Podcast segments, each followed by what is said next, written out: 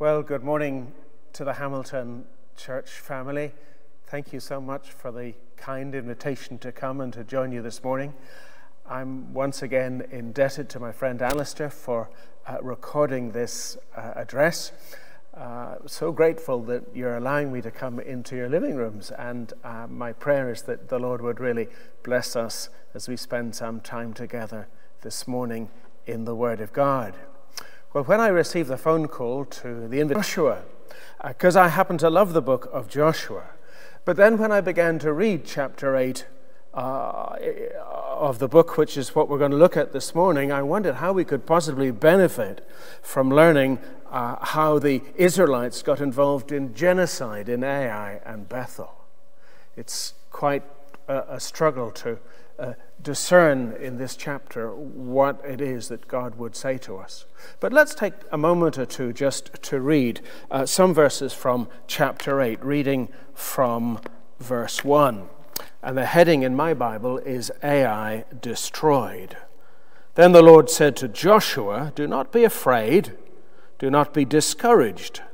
Take the whole army with you Go up and attack Ai, for I have delivered into your hands the king of Ai, his people, his city, and his land. You shall do to Ai and its king as you did to Jericho and its king, except that you may carry off their plunder and livestock for yourselves. Set an ambush behind the city. So Joshua and the whole army moved out attack Ai. He chose 30,000 of his best fighting men and sent them out at night with these orders Listen carefully. You are to set an ambush behind the city. Don't go very far from it. All of you must be on alert. I and all those with me will advance on the city, and when the men come out against us, as they did before, we will flee from them. They will pursue us until we have lured them away from the city. For they will say, They are running away from us as they did before. So when we flee Uh, from them, you are to rise up from ambush and take the city. The Lord your God will be with, will give it into your hand. When you have taken the city, set it on fire. Do what the Lord has commanded, see to it. You have my orders. Then Joshua sent them off, and they went to the place of ambush, which lay and lay in wait between Bethel and Ai, to the west of Ai. But Joshua spent that night with the people. Early the next morning, Joshua mustered his men, and he and the leaders of Israel marched before them to Ai. The entire force that was with him marched up and approached the city and arrived in front of it. They set up camp north of Ai, with a valley between them and the city.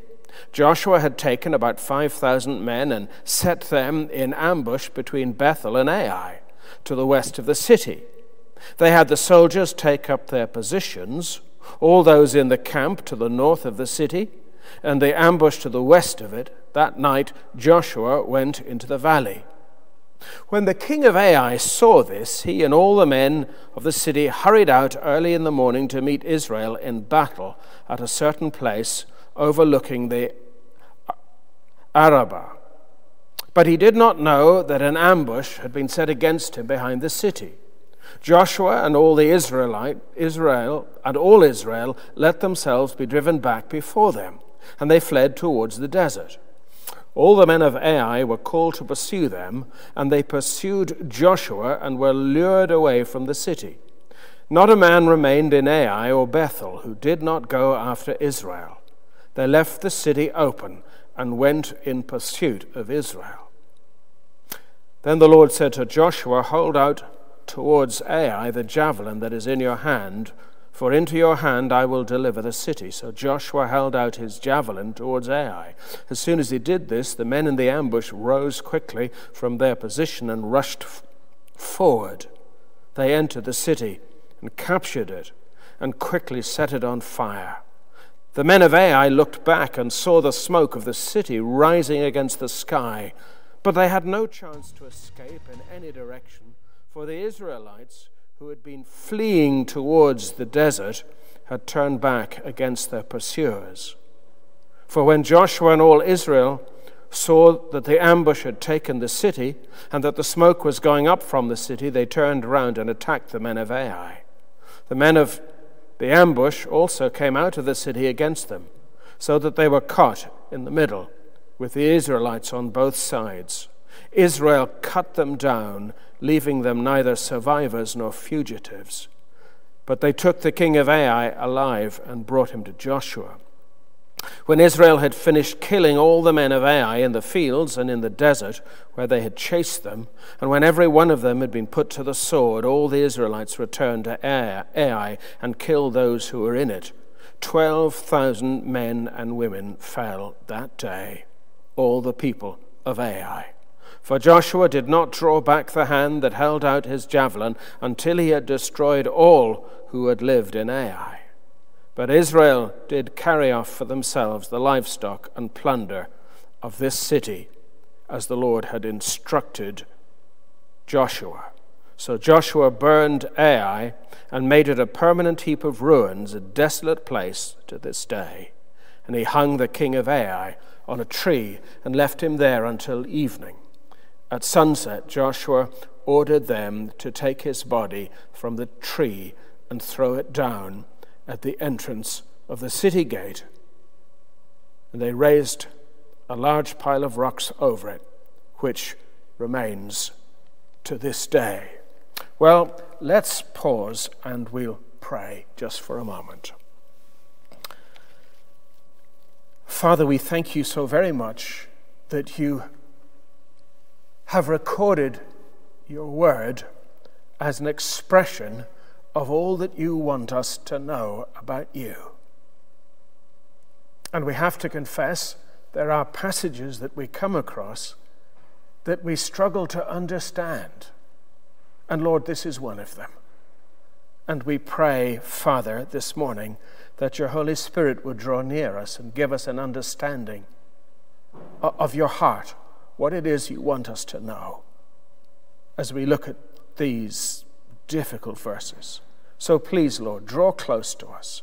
Give us that ability to concentrate that we might learn, and in learning that we might understand, and in understanding that we might worship you. We ask these things, Father, in the precious and lovely name of the Lord Jesus. Amen. Well, when I began to look at this passage, I realized that it wasn't enough simply to retell the story and to perhaps expand on it. And having spent, as I said, some time looking at it, I believe that we discover in this passage that God is very concerned about the purity of his people. And he wants us to understand that his holiness and his glory are more important than anything else. Chapter 8 understandably follows chapter 7. And in chapter 7, uh, we have the tragedy of Achan's sin. One man's sin led to the death of his family and to the death of 36 other Israelite soldiers. So we learn that one man's sin has an impact on the community.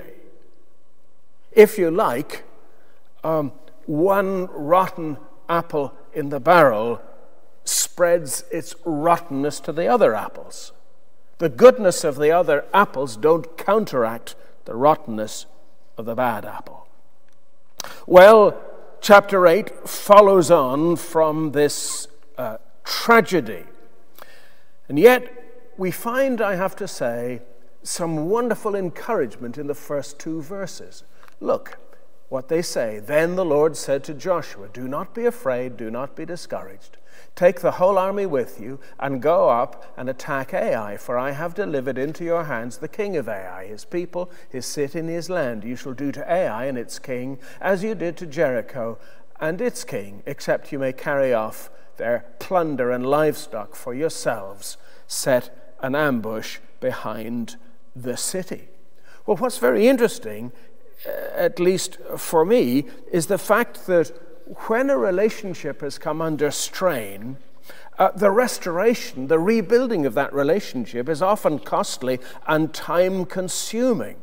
And so, in reality, we wouldn't be uh, at all surprised if Israel felt a little distanced from God following the Achan incident, and if the business of conquest was going to be kept on hold for a period of time because they'd stuffed up, they'd made a big mistake. But nothing could be further from the reality here. As soon as the sin is dealt with, God's anger is removed. And he takes the initiative in coming to Joshua with words of great encouragement and fresh direction.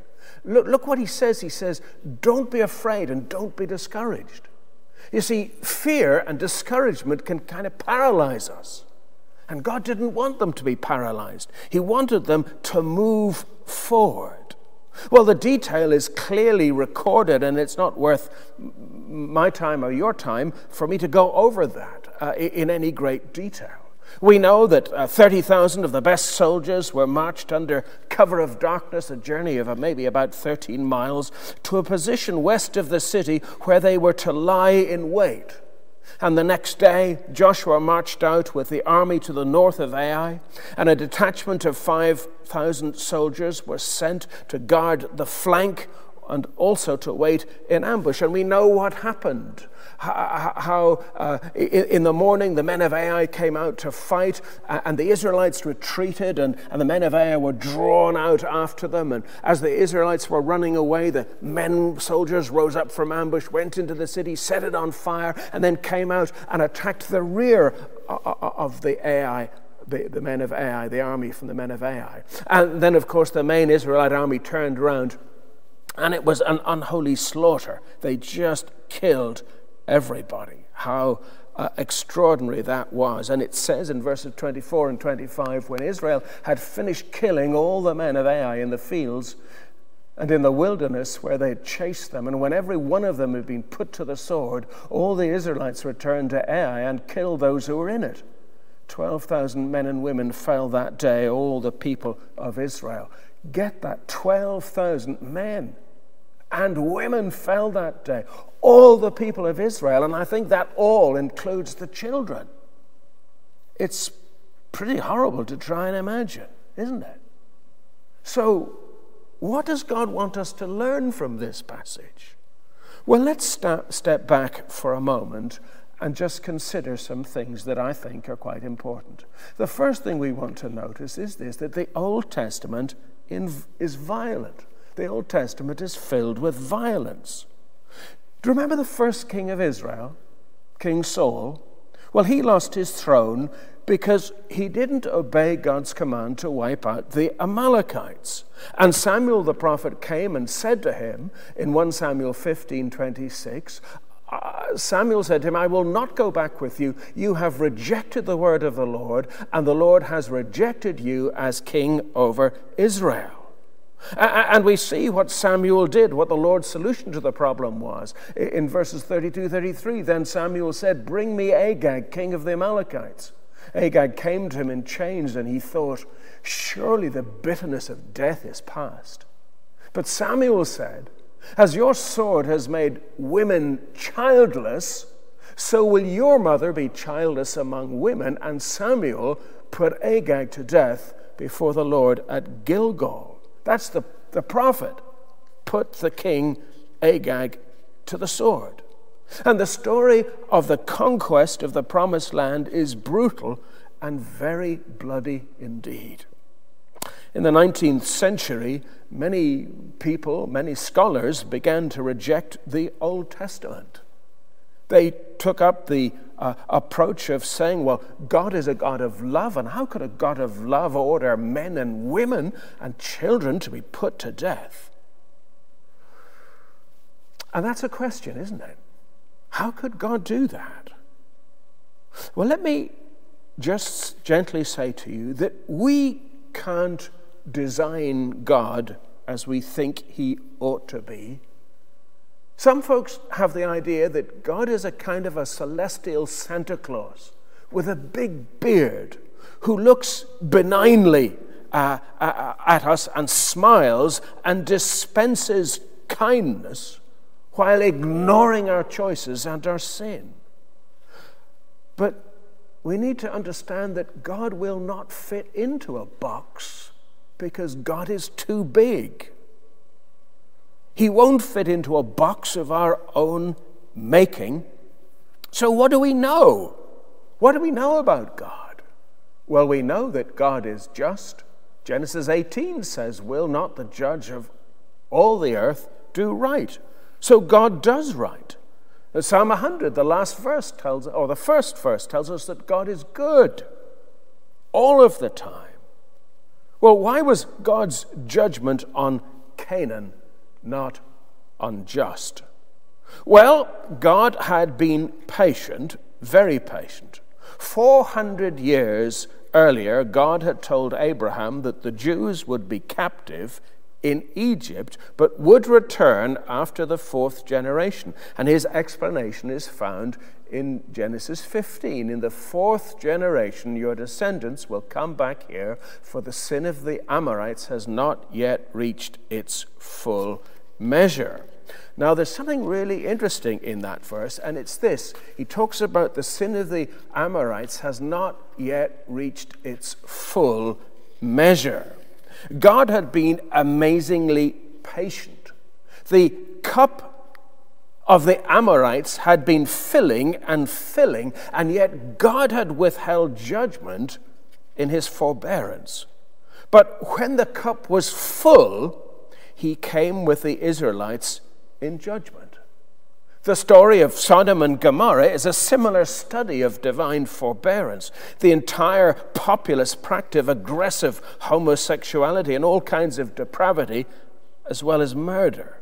And yet, when Abraham pleaded with God to spare Sodom, the dialogue revealed that God was willing to spare the people for the sake of 50 righteous and then 45, and then 40, and then 30, and then 20, and then 10. But not even 10 righteous people could be found in Sodom or Gomorrah. Their cup was full, it was overflowing with wickedness, and they brought on themselves the fire and brimstone of a volcanic eruption. And this destruction of Sodom and Gomorrah was an early stroke of the holy sword of judgment, which came down in a wider area when the Amorites' cup brimmed over. And we must see the destruction of Ai against the backdrop of God's amazing and extraordinary patience. The Canaanites were absolutely depraved. They offered child sacrifices. Can you imagine taking your firstborn child, male child, and, and, and just tossing a baby into the fire? That's what they did. And not only that, their worship services involved all kinds of sexual perversions. It wasn't hard to get folks to come to church or their equivalent. And when the Israelites didn't obey God by exterminating the Canaanites, the Canaanites influenced the Israelites there was a transfer of, of influence, and it wasn't from God's people to the Canaanites, it was the other way around. They were being drawn away from God. Now, we read in 2 Kings about a man called Manasseh who was the king of Judah. And it says he sacrificed his own son in the fire, practiced divination, sought omens, and consulted, consulted mediums and spiritists. He did much evil in the eyes of the Lord, arousing his anger. How awful was that? And he was the king. And when Josiah became king in 2 Kings 23, we read, he also tore down the quarters of the male shrine prostitutes that were in the temple of the Lord and the quarters where the women did weaving for Asherah. So, what was going on? In the temple of God, there were male shrine prostitutes. This was supposed to be a holy place where God was worshipped. But the influence of the Canaanites had knocked them very far off course. And not only were there male shrine prostitutes, there were women who were weaving for Asherah, and Asherah was a deity that they worshipped. And while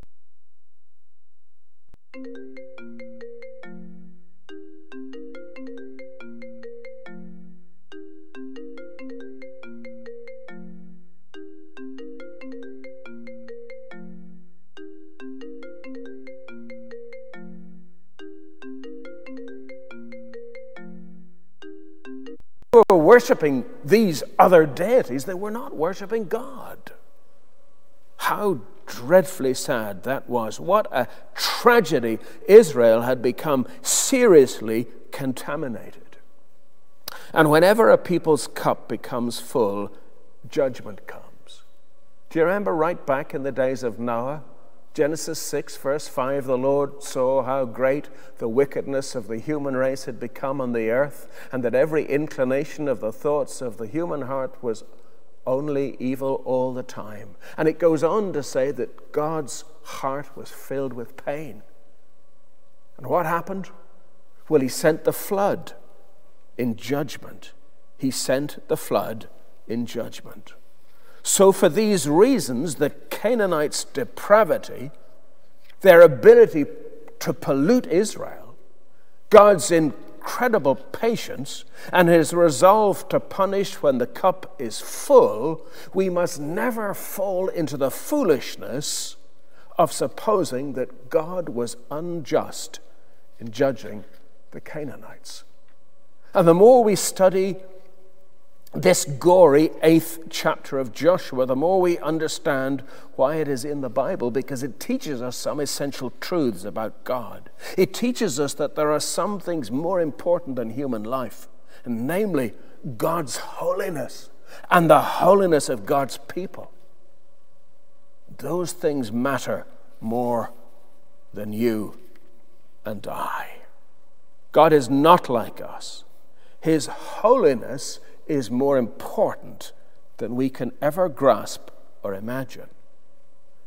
We learn that God is a God who judges.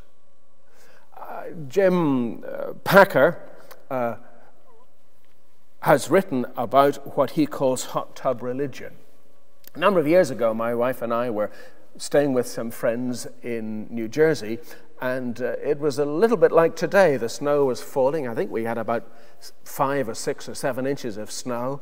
And our friends had a hot tub. So we went out uh, in the dark and got into this hot tub. And it was just wonderfully warm. And really, it was so cold out of the hot tub that we just had our noses and our eyes and the tops of our head out of the water. It was wonderful. And Packer talks about hot tub religion, where we're comfortable, insulated, and isolated from the temperature round about, concerned only with our own comfort. Hot tub religion. But that's not what the Bible speaks. Psalm 111, verse 10 The fear of the Lord is the beginning of wisdom, and all who follow its precepts have a good understanding. You and I Yes, we are grateful that God loves us, but we also know that we have to fear Him. Not fear Him as though He has a big stick ready to beat us, but fear to offend Him because we love Him. And the ruins of Ai were meant to be a, a, a visual lesson for Israel. Well, what happened next? What next? Well, God had instructed the Israelites to the, go to the valley of Shechem, uh, which lay between two mountains, Mount Ebal uh, on the north and Mount Gerizim on the south. You can read all about it in Deuteronomy 27. And there they built an altar an altar to the Lord, the God of Israel, as Moses, the servant of the Lord, had commanded the Israelites. He built it according to what is written in the book of the law of Moses an altar of uncut stones on which no iron tool had been used. On it they offered to the Lord burnt offerings and sacrificed fellowship offerings. So, having won this great victory in, in Ai, and having been able to accumulate all of the, the booty, they, they set out in obedience to God and they made an offering. They worshipped God. The offering was consumed by fire. I think it was the model for what Paul said in Romans 12 when he says, I urge you, brothers and sisters, in view of God's mercy, to offer your bodies as a living sacrifice, holy and pleasing to God. This is your true and proper worship. And that speaks of, a, of, if you like, total commitment. So, what happened next is described, interestingly, in Deuteronomy 27. Moses and the elders of Israel commanded the people, Keep all these commands that I give you today. When you have crossed the Jordan into the land your God is giving you, set up some large stones and coat them with plaster. Write on them all the words of this law when you have crossed over to enter the land the Lord your God is giving you, a land flowing with milk and honey, just as the Lord, the God of your ancestors, promised you. And when you have crossed the Jordan, set up these stones on Mount Ebal, as I command you today, and coat them with plaster. Build there an altar to the Lord your God, an altar of stones. Do not use any iron tool on them. Build the altar uh, of the Lord your God with the stones from the field and offer burnt offerings on it to the Lord your God. Sacrifice fellowship offerings there, eating them and rejoicing in the presence of the Lord your God. And you shall write very clearly all the words of this law on these stones you have set up. Well, this was the first public display of God's law. Its words were no longer the exclusive treasure of God's people. And travelers passing through the land would know they were entering a land where God was worshipped. Well, the law was read to the people. Half of the people were positioned on the slopes of Mount Gerizim to the south, and the other half on, were on the slopes of Mount Ebal to the north. And the Ark of the Covenant uh, surrounded by priests, was in the valley between them. The large natural amphitheater made it possible for the people to hear every word. And as the curses of the law were read out one by one, the tribes on Mount Ebal responded, Amen. As the blessings were read, the tribes on Mount Gerizim responded, Amen. What did it mean? Well, with all sincerity, Israel affirmed that the law of the Lord was indeed to be the law of the land. If you like, God was giving the people a huge object lesson. What happened to them in the land was going to depend, as it were, on whether they were living on Mount Gerizim or on Mount Ebal. The people were to hear from Mount Gerizim the blessings which would come to them if they kept God's law, and, on, and from Mount Ebal the curses which would fall on them if they did not keep God's law. What an extraordinary occasion that was. The history of the Jewish people since that time has been determined by their attitude towards the law of God. When they've been obedient, they've experienced blessing. And when they've been disobedient, they've experienced judgment. And what a tragedy that the affirmations of this momentous hour faded so quickly. Well, what are we to take from this extraordinary passage? Well, there are a number of lessons, but I think the most important one for us to learn is this God is holy and he judges sin. God is holy and he judges sin. You see, God hates sin. And if God hates sin, then you and I need to be really careful that we don't become what's sometimes referred to as cafeteria Christians. Do you know what a cafeteria Christian is? A cafeteria Christian is one who approaches the, the, the Word of God uh, as one would approach a buffet. I'll have a little bit of that and a little bit of that. I don't like that, so I won't have any of that, and I'll have a little bit of the other, and that's enough. I want to leave the rest. Don't want anything to do with it. Don't like it. Cafeteria Christian picks and chooses from God's Word. But you know, we must read the, the Bible, not just the passages that speak to us of his sacrificial love, but we have to also read the other passages that speak of his wrath, his anger against sin. And if you and I are cafeteria Christians and we pick what we like and leave the rest, what we are doing is we are imagining God as we would like Him to be and ignoring His revelation of Himself. Now, understand that it was Jesus, the Jesus of the New Testament. He is the God who judged Ai, who commanded the destruction of the city and all of its inhabitants. And yet, this same Jesus is described in Revelation as the Lamb who was slain from the creation of the world. This same Jesus who destroyed Ai on the, died on the cross for our sins. Understand that the Jesus of the New Testament did not evolve from the God of the Old Testament. Jesus didn't change. We read in Hebrews 13, verse 1 Jesus Christ the same yesterday, today, and forever. And our God hates sin and will one day judge the world. And a day is coming when the cup of our country will be full. And on that day, he will come in judgment. And if jo- Joshua chapter 8 tells us anything, it tells us that you and I, we need to take sin seriously. We must not ever sit back and think, I've got my fire insurance sorted out. So now I can sit back like a consumer and go to church and take what I like and leave what I don't like. No.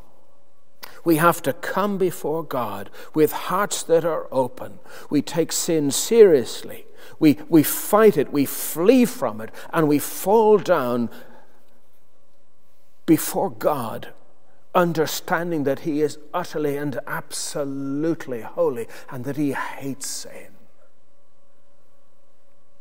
We have to be so careful that we don't play fast and loose with these things. It's so tempting just to think of God as being warm and fuzzy and loving, and He is loving. But at the same time, He is the God who judges sin. And it is only His patience that, has withheld judgment on our land. Let's personalize this. I, I wonder about you today. I, I don't know you. I, I don't know whether you have a relationship with God.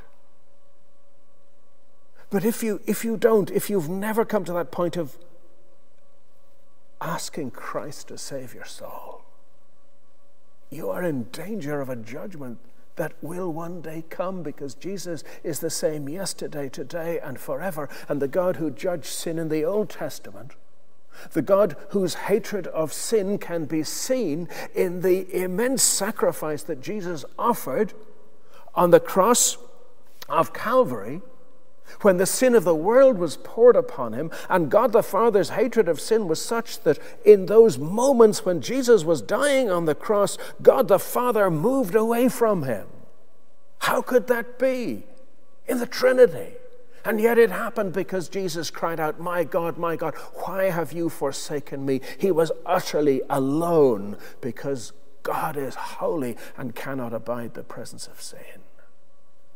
And oh, my prayer this morning is that while we read this history, that we might not just focus on the detail of the story, but look at the great truths undergirding it that God is holy and God is concerned for the holiness of his people. And when there is sin in the camp, as there was with Achan. God deals with it. Oh, it has been said that the, the, the, the mill wheel of God's judgment turns slowly, but it turns inexorably. It really does. So, my prayer this morning is that we would look at our hearts, each of us, and pray, God, would you keep us from sin? May He bless us and help us. Let's pray. Father, we thank you so much for the privilege of looking at your word together, and what a serious and somber word it is. But Lord, we pray that you'd help us, that we might catch a glimpse of these things as you see them, Lord. Forgive us for those times when we have sought to either put you in a box and make you smaller and less significant, or when we have sought to imagine you as a as the God we would like to design. You are much bigger than that. So please, Father, pour out a rich blessing on the church family in Hamilton and grant that they might be a community where God is evidently present, that men and women around about might sit up and take note as the folks stream out of the church or out of their homes that these folks have been with Jesus. May it be so, Lord. We ask it, Father, for the honor and glory of your own precious name. Amen.